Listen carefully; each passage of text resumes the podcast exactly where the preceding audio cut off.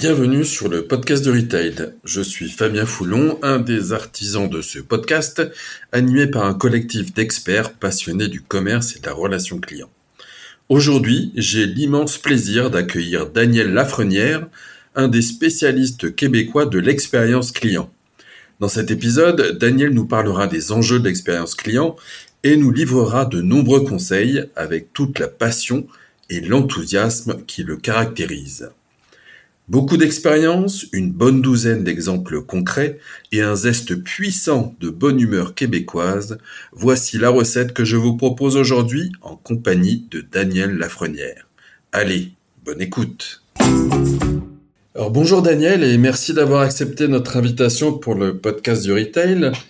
Daniel, vous êtes assez connu au Québec car vous intervenez régulièrement dans différents médias, mais pour nos auditeurs français, pourriez-vous vous présenter en quelques mots? Donc oui, je suis Daniel Lafrenière, euh, conseiller, auteur et conférencier en expérience client. Donc, euh, je fais de la formation, je fais des mandats dans différentes sociétés, autant des grandes entreprises de services que le commerce de détail et beaucoup de gouvernemental aussi, puisque je suis basé à Québec. Donc, l'expérience citoyen, c'est quand même au cœur des préoccupations actuelles du, gouvernement du Québec et des grandes villes euh, au Québec, comme Québec, Montréal et j'en passe. Ok, euh, bah, pendant cette interview, bien sûr, on va surtout parler d'expérience client. Est-ce que vous pouvez nous dire pourquoi c'est important de soigner l'expérience client et plus particulièrement en ce moment? Dans le fond, euh, l'expérience client, si on revient sur une définition, après ça, je vais parler de pourquoi c'est important. L'expérience client, c'est l'émotion ressentie par un client lorsqu'il interagit avec une marque. Et ce, peu importe le canal que ce soit en personne, sur le web, en visioconférence, euh, dans les médias sociaux, dans une pub télé, et peu importe.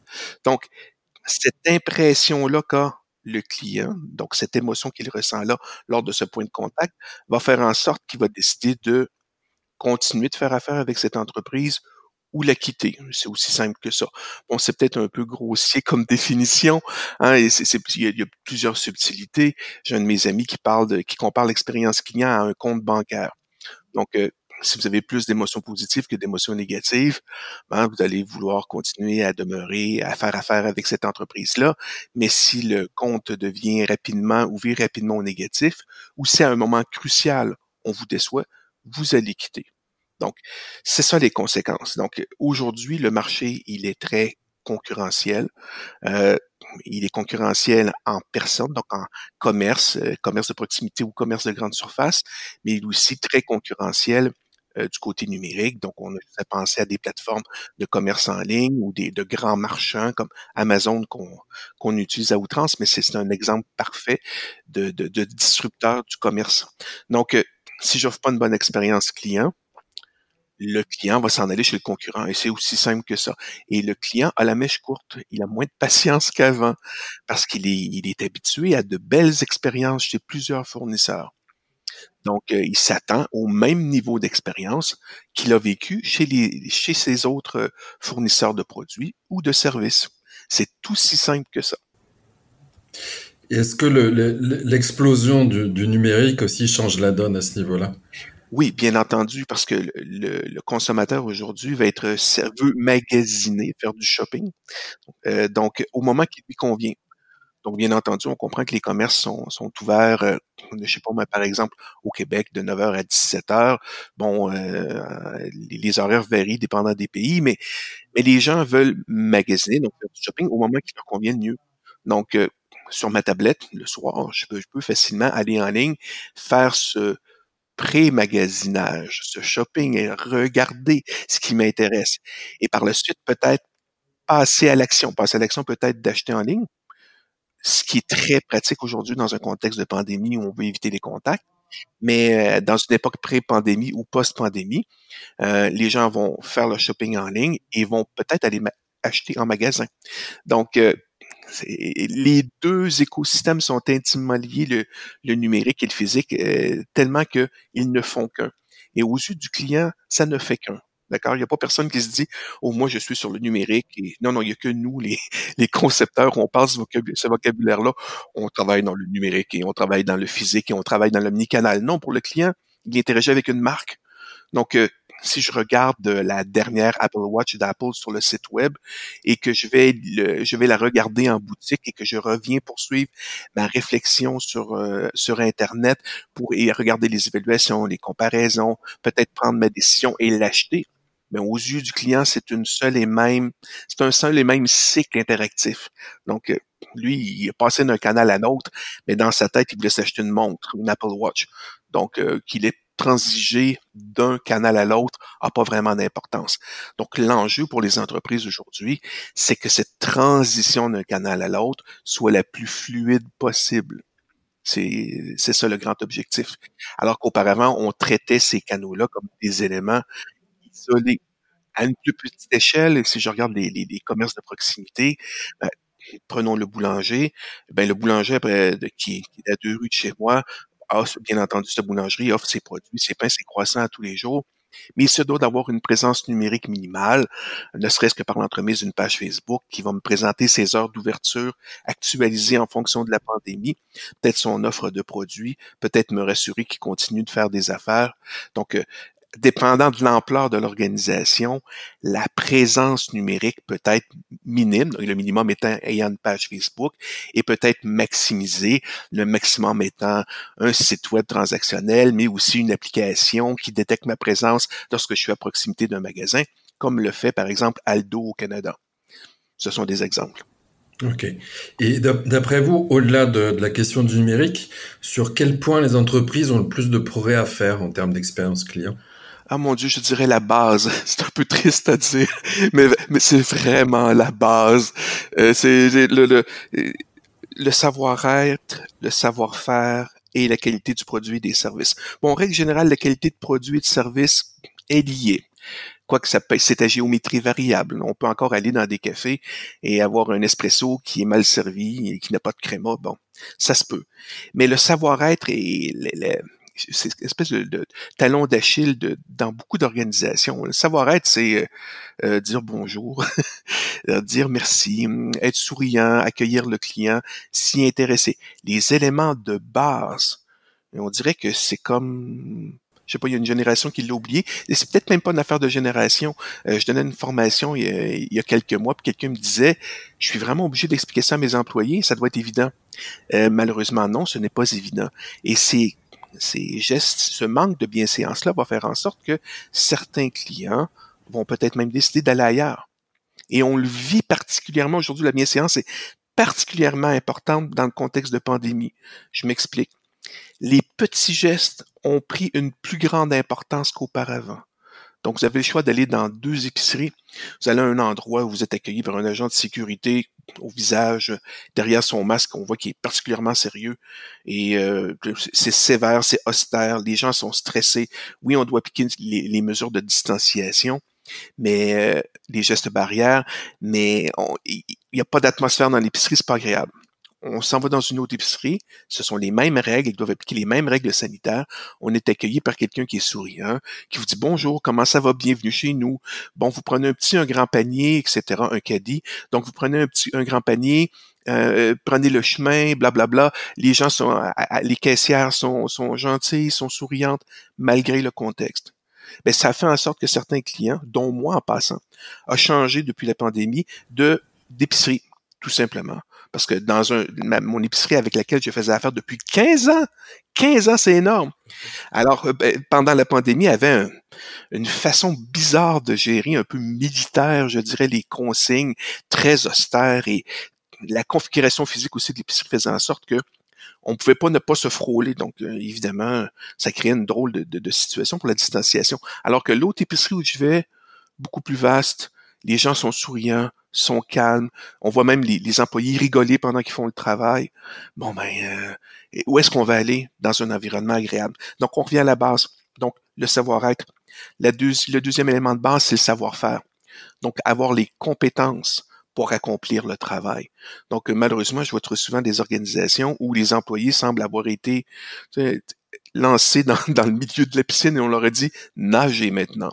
Donc, zéro formation. Euh, Et, ça, c'est triste.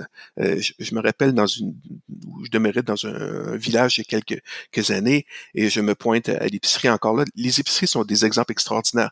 Je me présente euh, au comptoir avec un panet, vous savez, ce, légume euh, qui ressemble à une carotte. Et puis, la caissière avait l'air vraiment éberluée. Elle pensait que c'était une carotte qui souffrait d'anémie. Elle avait jamais vu ça de sa vie. Donc, et, mais, mais, mais c'est tout simple. Alors, euh, si les gens, le comptoir de fruits et légumes dans cette euh, dans cette petite épicerie n'était pas immense, là, il faisait quelques mètres, on n'était pas dans un hypermarché. Donc, on comprend que cette pauvre personne-là a été mise derrière une caisse. On lui a dit, ben voici, euh, tu vas apprendre sur le tas. Mais ça crée une drôle d'expérience, ça ralentit le traitement, dans, la file d'attente augmente, le temps d'attente augmente. Ça, ça, a un effet domino à différents endroits. J'ai un autre de mes clients, euh, le problème qu'ils avaient, c'est qu'on a fait de la recherche, puis on a entendu de la part des clients que, dépendant à qui j'appelle et de l'heure à laquelle j'appelle dans la journée, je n'ai jamais la même réponse pour la même question. C'est inquiétant. Donc, euh, le savoir-être, le savoir-faire sont des éléments importants. Donc, ça puis d'autres règles de base comme euh, tout ce qui permet de réduire l'effort, de réduire le temps d'attente. Euh, je parlais de la politesse il y, a, quelques éléments, quelques instants. Donc, c'est ces éléments-là qui doivent être pris avant même de penser à créer ce qu'on appelle une expérience wow. Je n'ai rien contre l'expérience wow, mais si la base n'est pas rencontrée, ça donne rien si je me présente dans une chambre d'hôtel et que la chambre est, sale, que le plancher est collant, que la salle de bain n'a pas été nettoyée, vous aurez beau arriver avec un ballon, un clown, des ballons, du champagne, je dormirai pas dans cette chambre. Il y a des éléments de base qui doivent être rencontrés en expérience client. Dans ce cas-ci, on parle de salubrité, de propreté de la chambre. Mais c'est la même chose à plusieurs endroits, dans plusieurs contextes. Donc, on doit revenir à la base, rappeler les concepts de bienséance, former les employés, trouver des façons de réduire l'effort, de diminuer le temps d'attente. Puis après ça, on va s'intéresser aux clients, on va personnaliser le contenu de l'offre et du produit, puis finalement, le client va être au nirvana et là, on lui procurera un wow. Je pense que c'est cette séquence-là qu'on devrait respecter et non l'inverse. Et, Daniel, si, on veut bien maîtriser la base, est-ce qu'il y a des, outils, des méthodes qu'on peut, euh, qu'on peut mettre en place pour s'assurer de bien maîtriser les, les différents éléments de la base? Parce qu'on parle souvent de, de très nombreux détails et on peut parfois passer à côté de certains détails importants. Oui, ben, la première chose qu'on doit faire en, dans toute démarche d'expérience client, c'est de connaître la clientèle. Ça, c'est la première chose. Différentes techniques existent, de l'observation, de l'entrevue, du sondage. Puis après ça, un coup je connais ma clientèle, je trace ce qu'on appelle un parcours client. D'accord? C'est une séquence, une représentation graphique des différentes étapes que doit parcourir un client pour interagir avec une entreprise. Et pourquoi on fait ce parcours-là? C'est pour, faire un diagnostic. C'est pour s'attarder à chacune des étapes. Donc, mettons que le premier point de contact, par exemple, je veux faire une réservation euh, pour euh, aller au restaurant. C'est plutôt difficile ces temps-ci, mais ça va revenir. Donc, imaginons que mon premier point de contact, c'est euh, le site web euh, du restaurant. Et là, je regarde, je veux regarder le menu, je veux regarder euh, les horaires, les plages disponibles pour aller faire une réservation. Et après ça, cliquer sur le bouton réserver. Donc, je vais observer à ce point-là quels sont les problèmes. Donc, je vais observer à chaque point de contact où quelqu'un peut tout simplement regarder le site web, regarder le menu, prendre le téléphone et appeler le restaurant pour faire une réservation. Donc, je vais regarder à chacun des points de contact comment ça se passe. Et en utilisant bon euh, quelques critères de base là, euh, la réduction du temps, réduction de l'effort, la personnalisation du contenu, l'anticipation des besoins, etc. Ces critères-là sont dans mon livre là, mais je les ai pas inventés, je les ai déduits de, de, la littérature. Donc euh, le bouquin dont je pense c'est de que c'est l'expérience client. Qu'est-ce que l'expérience client sont voulait parler un français convenable. Donc, euh, mais c'est un petit accrocheur et ça a bien fonctionné. Il y en a quand même plus de 10 000 exemplaires de vendus de cette petite plaquette. Donc, en prenant ces principes-là, sur chacun des points de contact, on est capable de regarder ce qui fonctionne, ce qui fonctionne pas. Et là, on s'améliore. On s'aperçoit, ben, je reviens encore à la base. Si je devais faire ce travail-là, euh, je, regardais par exemple pour un restaurateur sa page Facebook et premier élément, c'est quand la dernière fois que tu as fait une, publication, est-ce que tes heures d'ouverture sont à jour? Est-ce que ton menu est à jour? Et euh, je dirais, 7 fois sur 10, euh, ce n'est pas à jour. ce n'est pas la bonne information. Et moi, j'ai encore vu sur des sites web le menu de la Saint-Sylvestre de 2019. De 2019. Ouais, de, on est quelle année là? Ah oui, 2021. Donc, c'est un peu inquiétant là. Je comprends que certains restaurateurs avaient d'autres choses à faire que de mettre à jour leur page Facebook et leur site web dans cette période de crise, mais ça envoie un très mauvais message. Donc, l'idée est de comprendre la clientèle de manière qualitative, de tracer un parcours, donc chacune des étapes que cette personne-là doit parcourir pour accomplir son travail, et à chacun de ces points de contact-là, de faire un micro-audit, un mini-audit, de dire qu'est-ce qui se passe à cette étape-là? Où est-ce que ça n'a pas accroché? Qu'est-ce qui peut susciter des interrogations? Quels sont les irritants potentiels? Etc. C'est aussi simple que ça ça prend pas beaucoup de temps, mais il y a peu d'organisations qui prennent le temps de se poser ces questions-là, de se mettre dans la peau du client et de comprendre qu'est-ce qu'ils peuvent ressentir, qu'est-ce qu'ils peuvent voir, qu'est-ce qu'ils ne comprennent pas. Je m'en vais sur un site web, je comprends pas, je sais même pas où cliquer, je, ne m'y retrouve pas. Hein. Ça part très mal la relation. Euh, si je reviens encore sur les épiceries, petit sujet parce qu'on on mange euh, tous les jours. Hein? Alors, faut aller à l'épicerie toutes les semaines, minimum. Donc, euh, pendant la pandémie, il y a eu beaucoup d'offres de, d'épicerie en ligne. Donc, les épiciers ont permis la commande en ligne et puis la livraison à domicile. La plupart s'en sortaient plutôt bien, sauf à une étape très critique qui était celle de créer un compte. Oh, il fallait se créer un compte, bien entendu.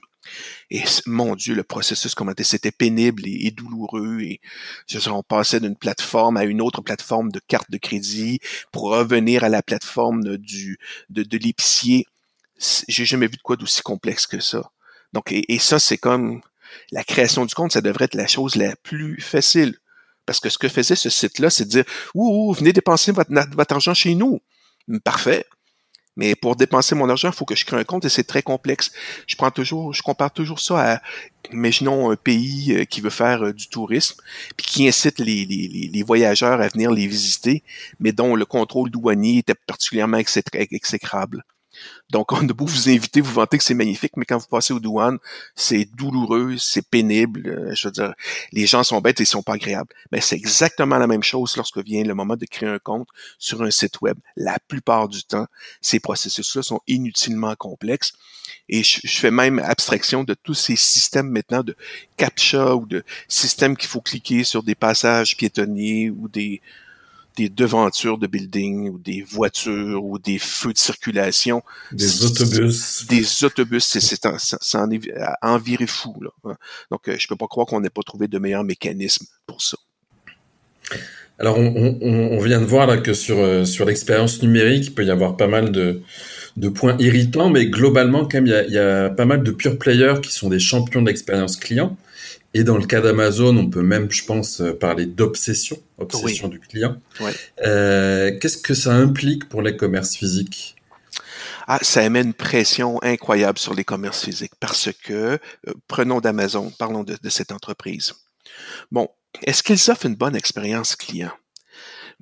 Oui, mais est-ce qu'il crée une relation plus ou moins? Donc, Amazon est, très efficace euh, dans ben, très efficace dans la création d'un compte, justement, dans la prise de commande, dans le traitement de la commande, dans l'envoi de la commande, dans le retour de la commande. Donc, c'est vraiment une machine de guerre de traitement de commande. Donc, ils sont très, très, très forts transactionnellement. Donc, cette redoutable efficacité-là crée une pression Prenons l'exemple le libraire. Bon, évidemment, Amazon a commencé avec les livres. Bien entendu, leur offre est considérablement plus vaste.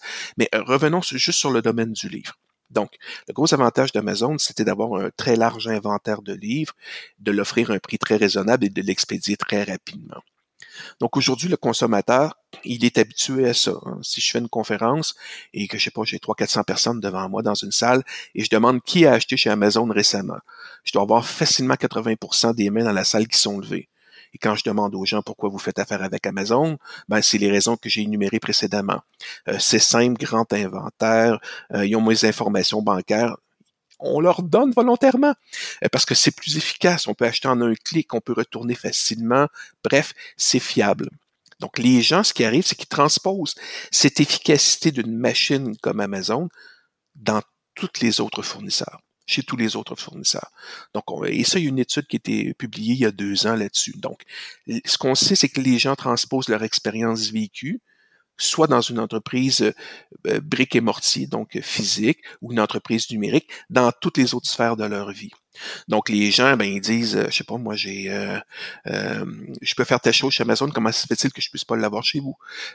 J'achète un livre chez Amazon, je peux l'avoir en deux jours, comment se fait-il que si je l'achète chez vous, ça va prendre deux semaines avant de l'obtenir? Donc, il faut que l'entreprise qui est en concurrence avec Amazon, prenons le, petit commerçant ou le libraire local, se distingue. Et sa façon de se distinguer, selon moi, c'est de créer une relation avec le client, ce qu'Amazon ne réussira pas à faire. Je prends un exemple. Euh, l'année passée, pour l'anniversaire d'un de, mes fils, je voulais lui offrir une bande dessinée. Mon, fils a 30 ans, c'est pas, rien contre Lucky Look, là, mais c'était pas ça que je voulais lui acheter. Je voulais acheter une bande dessinée pour lui et je me suis présenté chez mon libraire local. Et puis là, il m'a demandé, bon, votre fils à quel âge? Qu'est-ce qu'il aime comme sport? Est-ce qu'il fait des sports? Est-ce qu'il fait du surf? Ah, oui, c'est un surfer, il se prenait la grandeur de la planète.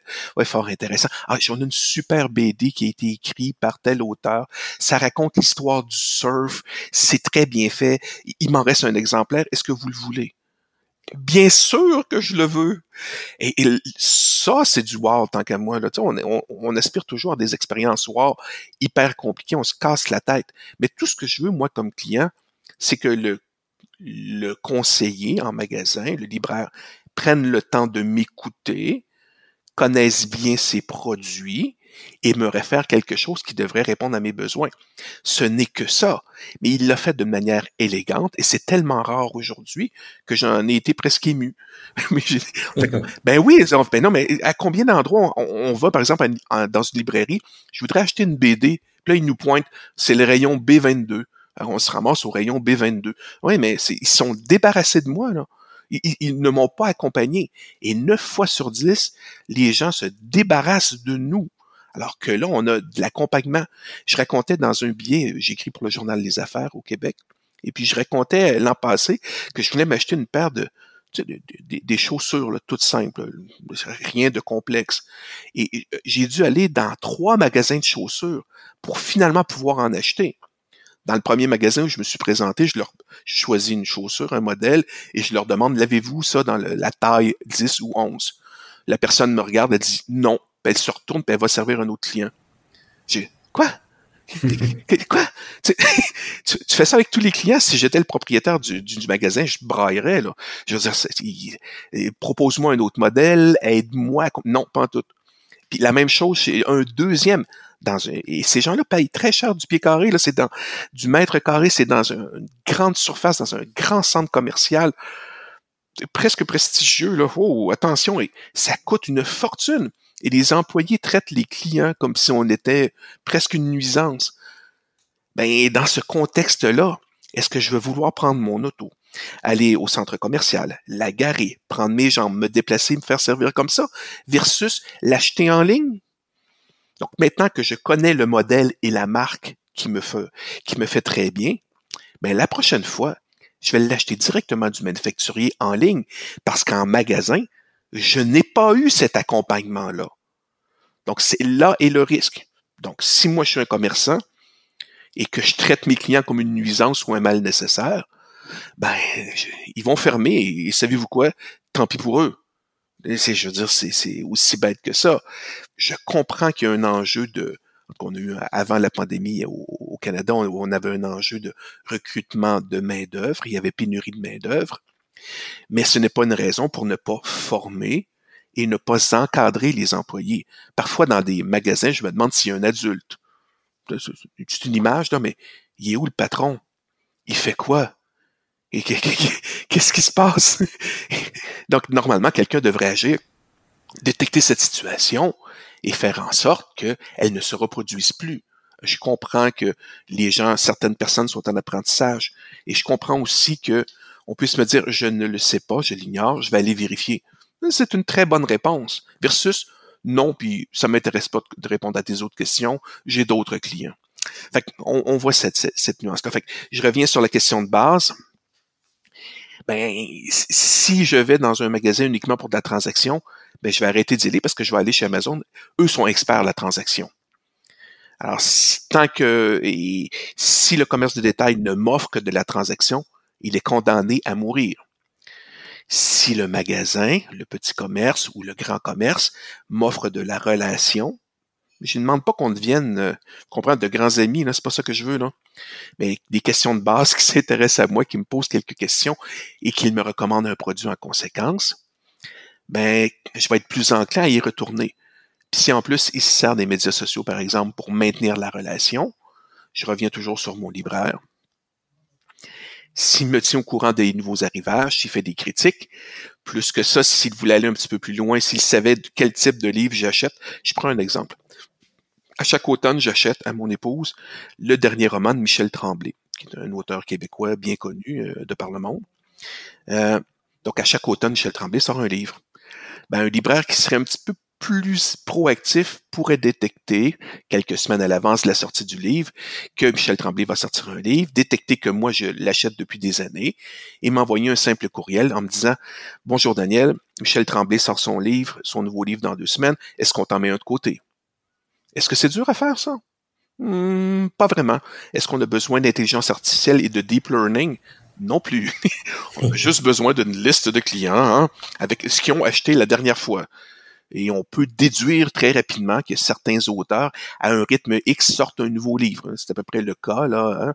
Amélie Nothomb sort un livre à une fréquence X, Michel Tremblay sort un livre à une fréquence X. C'est la même chose pour tous les auteurs. Donc, si moi j'ai acheté le dernier Nothomb ou les trois derniers Nothomb, fort probable que j'achète le prochain.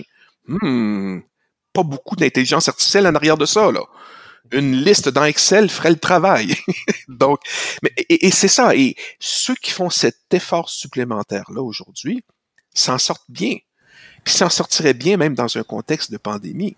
Parce qu'imaginons que, comme c'est le cas au Québec aujourd'hui, euh, tout est fermé. Là. Il, ne reste que des épiceries et des pharmacies d'ouvertes actuellement.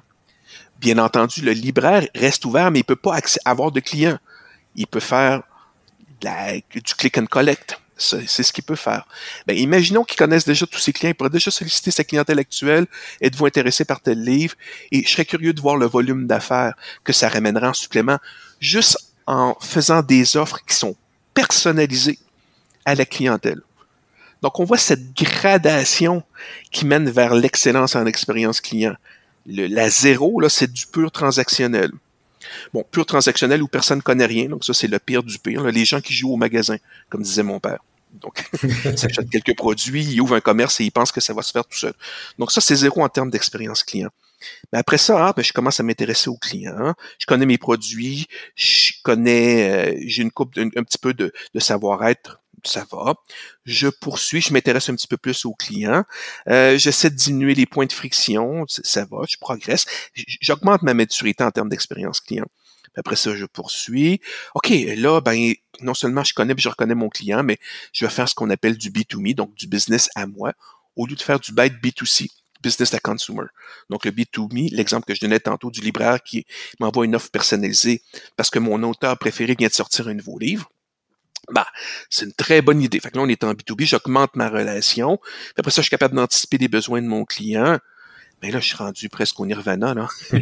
mon client, il voudra plus faire affaire avec quelqu'un d'autre. Je prends cet exemple-là, c'est la même chose pour des salles de spectacle. C'est la même chose dans plein de domaines. Je veux dire, un restaurant, j'en passe là. Euh, plein de commerces. Ikea serait un bon exemple. Malheureusement, ils le font pas suffisamment, mais ils pourraient très bien bâtir avec moi une relation très forte tout au long de ma vie. S'ils savent qu'à l'âge X, j'ai acheté un lit pour enfant, pour bébé, ils peuvent déduire quelques années plus tard que j'ai besoin d'un lit pour jeune enfant. Ils peuvent déduire plus tard par mon code postal que mon enfant devra probablement aller dans une université et quitter le village où je suis. Donc, ben, ça va certainement prendre le petit kit de l'étudiant ce qu'on appelle le customer lifetime, lifetime value, la valeur à vie du client ou du consommateur.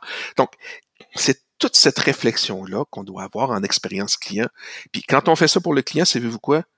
C'est extrêmement bénéfique pour l'organisation. Hey, ben oui, un client content, on en veut, vous en voulez combien des clients contents et heureux? Moi, je veux juste ça dans la vie des clients contents et heureux. Parce que c'est eux qui me font vivre. C'est aussi simple que ça. Oui, ça me permet d'acquérir des nouveaux clients, mais la fidélisation est un facteur déterminant. Et je répète, le client aujourd'hui, il a, il y a tellement de concurrents, il y a tellement d'offres ailleurs, il y a tellement de personnes qui essaient de faire comme Ouh, viens chez moi, je suis meilleur que lui. Ben, si vous respectez pas votre promesse, si vous respectez pas le client, votre client risque d'aller chez le concurrent. C'est aussi simple que ça. Alors, il y a, un autre point de la promesse et l'expérience client qui, euh, qui est devenue particulièrement importante avec la crise sanitaire, c'est celui de la livraison.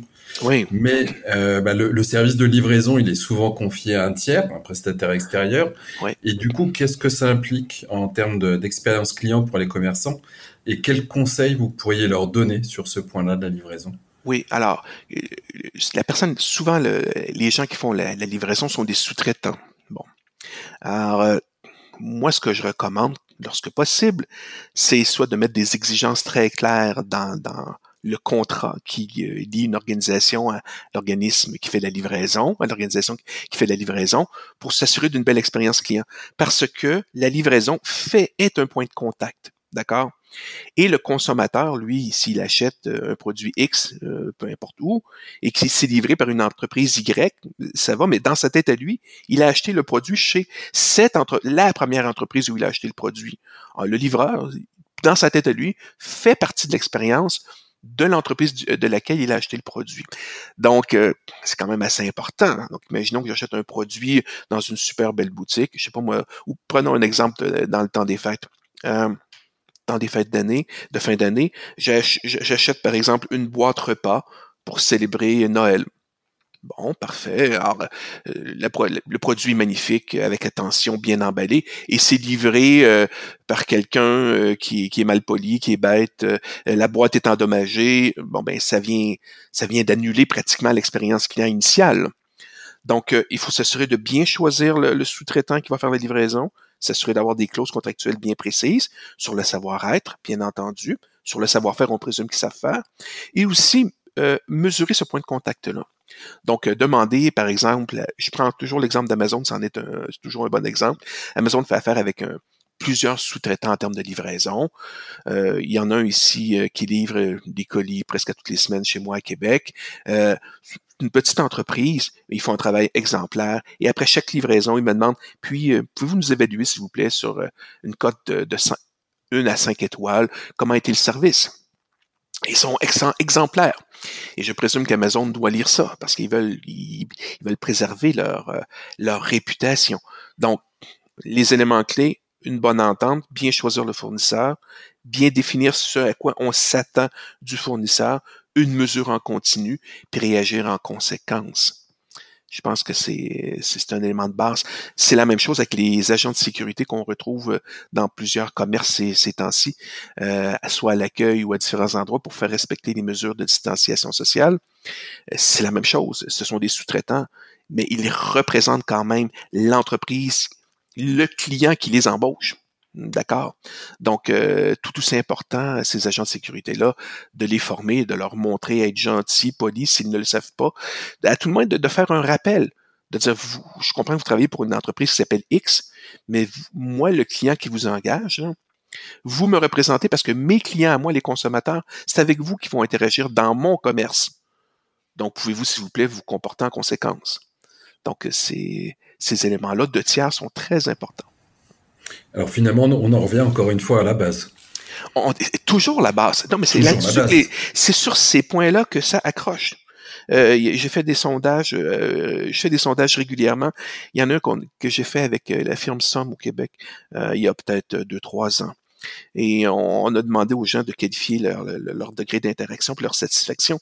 Et je pense que 80% des problèmes d'interaction, hein, les, les, problèmes dans l'expérience client, étaient liés à des problèmes de base. Donc, euh, des, euh, un affichage d'horaire inadéquat, du personnel euh, mal poli ou incompétent. bon, mais, c'est triste, mais c'est ça. Donc, et, je trouve ça dommage parce que les entreprises dépensent des fortunes en publicité, d'accord, pour nous inciter à aller dans leur magasin. C'est très bien, mais ils dépensent des fortunes, que ce soit la télé, la radio, dans les, sur les médias sociaux, sur le web, ailleurs. Une fortune pour dire, venez chez nous, Et là, quand on va chez eux, on est accueilli comme hein, mal. on est mal accueilli. Donc, on a, on a le sentiment de déranger. Ah, mais moi, si j'étais propriétaire de cette entreprise-là, je serais comme, hey, euh, je dépense une fortune en publicité pour attirer du monde. Et quand on les reçoit, c'est-à-dire qu'on ne les reçoit pas, justement, Hein, il n'y a pas de réception. Il n'y a, a, personne pour nous accueillir, personne pour nous conseiller, personne pour nous aider. C'est catastrophique. Donc, c'est pas toutes les entreprises, comprenons-nous bien. Mais il y en a quand même une grande partie où ce problème-là, on, le vit. Et c'est dommage. Moi, je, je veux que les entreprises fleurissent, que ça aille bien, puis je veux que les clients soient bien accueillis, bien traités. C'est aussi simple que ça. Alors Daniel, on arrive bientôt à, la fin de cette entrevue et, du coup j'ai quelques questions à vous poser qui sont des, un peu les questions type du, podcast du retail. La première question c'est pour vous c'est quoi un commerce juste ou un commerce plus juste? Oui, pour moi un commerce juste c'est un commerce où j'ai pas l'impression de me faire arnaquer. Donc euh, c'est un commerce qui est transparent. Donc et c'est aussi un commerce qui est respectueux de ses employés. Donc ça, pour moi, ça, et ça rentre en ligne de compte, on le voit aujourd'hui dans, dans l'écosystème des organisations, hein. l'expérience client, l'expérience employé, l'efficacité opérationnelle, la production de produits de qualité. Donc, ça rentre en ligne de compte. Il y a aussi la chaîne d'approvisionnement. On est de plus en plus sensible à d'où vient ce produit. D'accord? Est-ce qu'il a été fait selon des normes équitables? Pas toujours évident, on s'entend. On comprend que la plupart de nos produits électroniques ont été fabriqués en Chine et on n'est pas certain euh, de la qualité de vie au travail de certaines entreprises. Bon, euh, il n'y a pas que la Chine, il y a d'autres pays. Il y a certains endroits, ça doit être très bien fait. À d'autres endroits, on, peut en douter. Mais vous comprenez, je sais pas c'est quoi le pourcentage, mais quoi, 90% des produits électroniques sont fabriqués à l'extérieur. Euh, euh, de, de, soit de, l'Amérique ou de l'Europe, bon, ben, on peut peut-être se poser certaines questions, mais c'est assez difficile de contourner. Bon, c'est, on, on, va au mieux, hein, alors qu'on essaie de choisir une entreprise qui a, qui a une certaine conscience, qui a des valeurs, et qui fait pas juste dire on a des valeurs et les écrire sur le site web, mais qui les met aussi en application. Euh, je dirais qu'aussi une entreprise juste aujourd'hui, ben, j'étends un peu le concept, mais c'est une entreprise qui est locale. Donc, essayer je pense que la pandémie nous a fait comprendre que c'était bien aussi d'encourager les gens de chez nous. Ça nous assure justement de cette chaîne d'approvisionnement qui est peut-être probablement plus, euh, absolument être plus contrôlée, plus adéquate. Alors la deuxième question euh, type du, podcast du retail, c'est une, entreprise, une personnalité qui vous inspire, Daniel? Bon, euh, un classique, Apple. Apple n'est pas parfaite, mais mon Dieu, que euh, ils font de grands efforts. Est-ce qu'ils réussissent à tous les coups? Non. Mais il y a une culture dans cette organisation-là, une préoccupation du client qui est largement documentée et que j'ai personnellement expérimenté, qui est remarquable, tout simplement. Donc, euh, tant sur le volet relationnel que sur le volet transactionnel. Alors qu'Amazon est une autre référence, mais je les vois plus du côté transactionnel que du volet, que du côté relationnel. Donc, il y a une forte prédominance sur l'efficacité opérationnelle, point. Mais Apple fait des choses euh, extraordinaires. Prenons un exemple. Euh, l'an passé, je me suis acheté une Apple Watch. Bon, ça faisait quelques, quelques années que je la convoitais. Et puis, bon, je l'ai regardée en ligne, j'ai été l'essayer en magasin, je suis revenu en ligne la regarder, finalement pour aller l'acheter en magasin. Et puis, euh, même pas 24 heures après l'achat, je reçois un courriel de la part d'Apple me disant, ben, félicitations pour votre achat de, votre Apple Watch, merci. Euh, si vous le souhaitez, vous pouvez assister à une petite séance vidéo, un à un. Vraiment, un à un, ça doit être préenregistré. Non, ce n'était pas préenregistré. Donc, une petite séance un à un en vidéo pour répondre à vos questions sur votre Apple Watch et comment vous en servir avec ce que vous voulez faire en fonction de vos objectifs. Donc, curieux, j'ai accepté et puis euh, je me suis connecté et là, j'étais en direct avec un francophone qui habite à Austin, au Texas, qui parle un français impeccable et puis euh, avec qui j'ai pu converser pendant près de 30 minutes. Euh, il y avait deux caméras, une zone de chat, donc de conversation, pour m'expliquer, pour répondre à mes questions, m'envoyer un courriel résumant mes, les réponses à mes questions. C'était juste impeccable. D'accord. Bon, vous allez me dire, c'est une montre qui se vend qui a un certain montant, qui a, un certain prix, certes, mais Apple en vend des millions. Comment font-ils pour répondre à cette demande-là? c'est une machine, d'accord? Donc, je sais pas quel est le pourcentage des gens qui acceptent ce, ce rendez-vous un à un avec ce rendez-vous individuel avec un conseiller d'Apple à distance, mais c'est remarquable. Donc, c'est juste pour vous donner un exemple extraordinaire à ce niveau-là. Le service à la clientèle est impeccable. Si vous appelez pour obtenir du service technique, c'est impeccable. Bon, il y a quelques ratés à l'occasion, c'est géré par des humains. Mais hein, règle de base, je donnerais une cote A, peut-être A+, même à Apple comme organisation. Il y a d'autres euh, d'autres entreprises comme Nespresso, qu'on connaît bien, plein de petits gestes. Bon, ils ont un magnifique modèle d'affaires. Hein. On, vous vend une machine et puis après ça, on fait l'argent avec les capsules. Et c'est très bien ici. On est très conscient parce qu'ils ont compris que ce que les gens, euh, ce que leurs clients voulaient, c'était de la commodité et une certaine euh, homogénéité dans la qualité du produit. C'est-à-dire qu'avec Nespresso, c'est impossible de rater mon café. J'ai toujours un espresso parfait, avec un crément parfait. et ça, c'est génial. Et sans marque de café. Bon, il y a des enjeux environnementaux, je n'embarquerai pas là-dedans ce matin. Mais je poursuis sur, sur Nespresso. Autre élément intéressant, c'est que on passe souvent à la commande, soit en magasin, soit en boutique en ligne. Et la boutique en ligne se souvient, par exemple, de la dernière commande. Ça, c'est bien. Ça, ça me simplifie la vie. Bon, merci. Comme d'habitude, comme la dernière commande. Oui, merci. Clic. Et voilà. Et c'est tout simple. Donc, ils ont réduit un point, un point de friction qui est de choisir parmi un éventail considérable de capsules, puisque de toute façon, la plupart des, le commun des mortels achètent la même chose que la dernière fois, parce que nous sommes des êtres d'habitude. Quand on a trouvé quelque chose qu'on aime, on continue de l'acheter.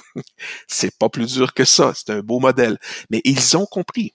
Donc, Apple, Amazon euh, est un exemple, Nespresso en est un autre, Starbucks en est un autre aussi. Euh, qualité de produit, euh, application mobile très très bien intégrée dans dans tout le parcours client, dans, combinant carte de fidélisation. Donc, ceci est redoutablement bien fait d'autres entreprises, là, c'est certain. Mais, et bien entendu, ce sont des classiques. Pourquoi ce sont des classiques? Ben, c'est parce que elles font bien des choses, puis il y a plein d'ouvrages qui ont été écrits à, leur sujet. Donc, euh, on peut s'inspirer des grands et appliquer ces concepts-là dans une plus petite entreprise sans aucun problème. Et pour, rebondir sur l'exemple de Nespresso, euh, Nespresso montre par cette façon-là aussi qu'il s'intéresse aux préférences de, des clients, du coup qu'il connaît le client et qu'il le reconnaît.